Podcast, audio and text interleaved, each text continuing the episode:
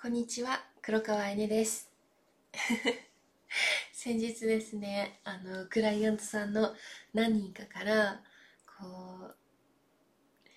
実はコーチング始める前はコーチング疑ってたんですとか、あやねさん怪しいって思ってましたって。そういうことをこう、何名のクライアントさんからね、言われることがありまして、なんかでもそれを聞いた時にですねまあ人を疑ってしまったりこれ大丈夫かなって疑心暗鬼になる気持ちって私もわかるんですよねそういう時期があったので。でもそういう皆さんにこうお伝えしてるのは人を疑ってしまうとか疑心暗鬼になるってことは過去にそれほど誰かを信じてたり何かをまっすぐ思った気持ちがある証拠なんですよね。だからこそなんか私を通してその昔の記憶を思い出してるからこそ疑ってしまったり怪しいって感じてしまうんだろうなってすごくこう感じたんですね。だから私は逆にそういう疑っちゃうんですとか怪しいって思ってましたっていう方ほど実はすごくまっすぐでクリーンな心を持ってらっしゃるんじゃないかなってすごくこう感じる 出来事がありました。なのでねそういった自分を決して責める必要はないですし今の自分が自分なんだって決めつける必要は私は一切ないと思ってるので私はこう自分が疑われても 怪しいって言われても皆さんの今の悩みが解放されて理想の自分を手にすることができるんだったらひたすら目の前の方をね信じ抜こうって 思う出来事が先日ありました。で今日のテーマは花が咲くまで諦めない。これは結果が出なくて焦ってしまったりだとか周りと比べて落ち込んでしまったりだとか行動が止まってしまう。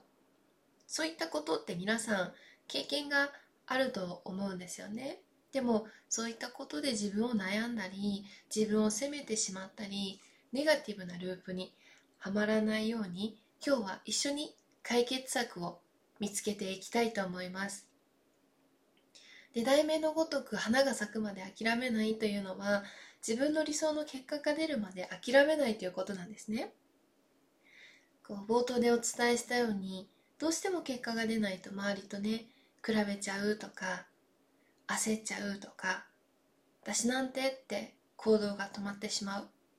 こういった経験って誰でも通る道ですしこう最初から完璧にできる人って誰一人いないんですね。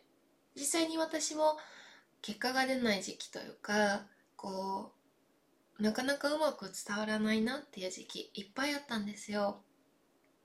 実際あのグラフでねであの数値化で出てるのでそれを見ていただくとすごく分かりやすいなと思うんですけどちょっとこの音声配信は音声のみに なるんですけどこのポッドキャスト Spotify アンカーも最近本当にたくさんの方々が聞いてくださっていて本当にこう以前に増して温かいメッセージとか DM とか LINE をいただくことが増えたんですね。すごく感謝してるんですよ。で今こうやってたくさんの人に聞いていただけるようになったんですけど始めた去年の7月ぐらいかな7月ぐらいはですね再生回数が2とか 5とか本当に誰にも聞いていただけなかったんですよね。でもそれでもやっぱり私は届けたい思いがあったからいつか必ずたくさんの人に届いてるって。本当にそんな未来を想像してこうずっと続けてきた。1年ちょっと経った今やっとこうして多くの方々に見つけていただいてこの音声を聞いていただいてなんか隙間時間に聞いてますとかお掃除とか家事の間に聞いてるんですとか車の中であの音楽のように聞いてますってなんか本当にそんな声を聞くとやり続けてよかったなってすごく感じてます。でもやっぱり初めはかけた時間とか労力に対して思ったようなね理想とする結果が本当に出なくてでもこれってお仕事だったりダイエットとかスポーツとかどの分野においてもこの現象って共通なんですね。私たちってどんな人でも現状維持機能がついてるので普段の生活の中でも無意識のうちに変化しないように今の現状を維持しようとしてしまうから目に見える結果を感じるのは少し時間を要しますしそれって脳の仕組みなんです。なので自分ができてないわけでもダメなわけでもないんですね。この水面下での成長段階で本当はまいた種っていうのがすくすく育ってるんですけどどうしても自分からは見えないので不安になってしまったりだとか行動をやめてしまったりするんですよね。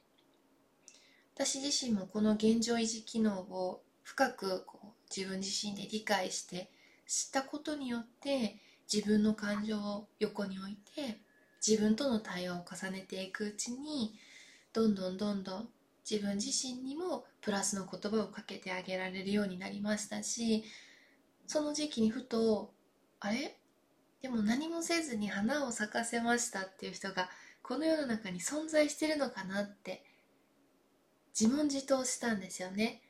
例えばあの「ハリー・ポッター」の作者 J.K. ローリングでさえももともと無職のシングルマザーなんですよ無職のシングルマザーで生活保護を受けながらあの作品を書き続けたんですね。ですもちろんすぐに出版社が決まったわけじゃなくて12社ぐらいかなもうたくさん断られて最後の13社目のロンドンの出版社が決まってあの作品が世の中の方々の心に残る名作になったんですよね。今や私たちの生活に当たり前に存在している飛行機でさえ大学を出てない機械の勉強もしてない独学で飛行機を作ったのがライト兄弟なんですライト兄弟は何回も失敗してあの飛行機もね墜落しちゃって周りから批判されてそれでもやり続けた結果飛行機が生み出されたんですねそれを知るとなんかこう私のその当時の悩みがすごくちっちゃく感じて私何してるんだろうってこんなに時代にも環境にも恵まれてるのにあ逃げてたのって私自身だったんだなって気づいたんですよね。もっともっと私できることあるじゃんってこう力が湧いてきて自分の悩みが悩みじゃなくなった時にそこからこのラジオ配信に関してもこう目が向けられるように解決策に目が向けられるようになってラジオじゃあ例えばこのラジオを聴いてくださってる方ってどんな時にラジオを聴いてるのかなって聞いていただいてる方々の背景を想像してみたりだとか動画よりも音声を選ぶ理由って何なんだろうって聞いてくださってる方のこう少し気持ちになったり想像してみたりだとかマイクを変えてみたりホワイトノイズが入らないように空調にこう意識を向けてみたりとにかく一人でも聞いてくださってる方がいるんだったら今の私のできることをやってみようって試行錯誤した結果こう今聞いていただけるようになりました。なので本当に先ほどもお伝えしたんですけど今行動しててなかなかね結果が出ないなとか周りの人はうまくいってるのにっていう方々がこの音声を聞いていたくださってたらこれが私なんだって今の結果を見て自分を決めつけない。それってやっぱり過去に何かやろうと思って一歩踏み出した自分にすごく失礼なことだし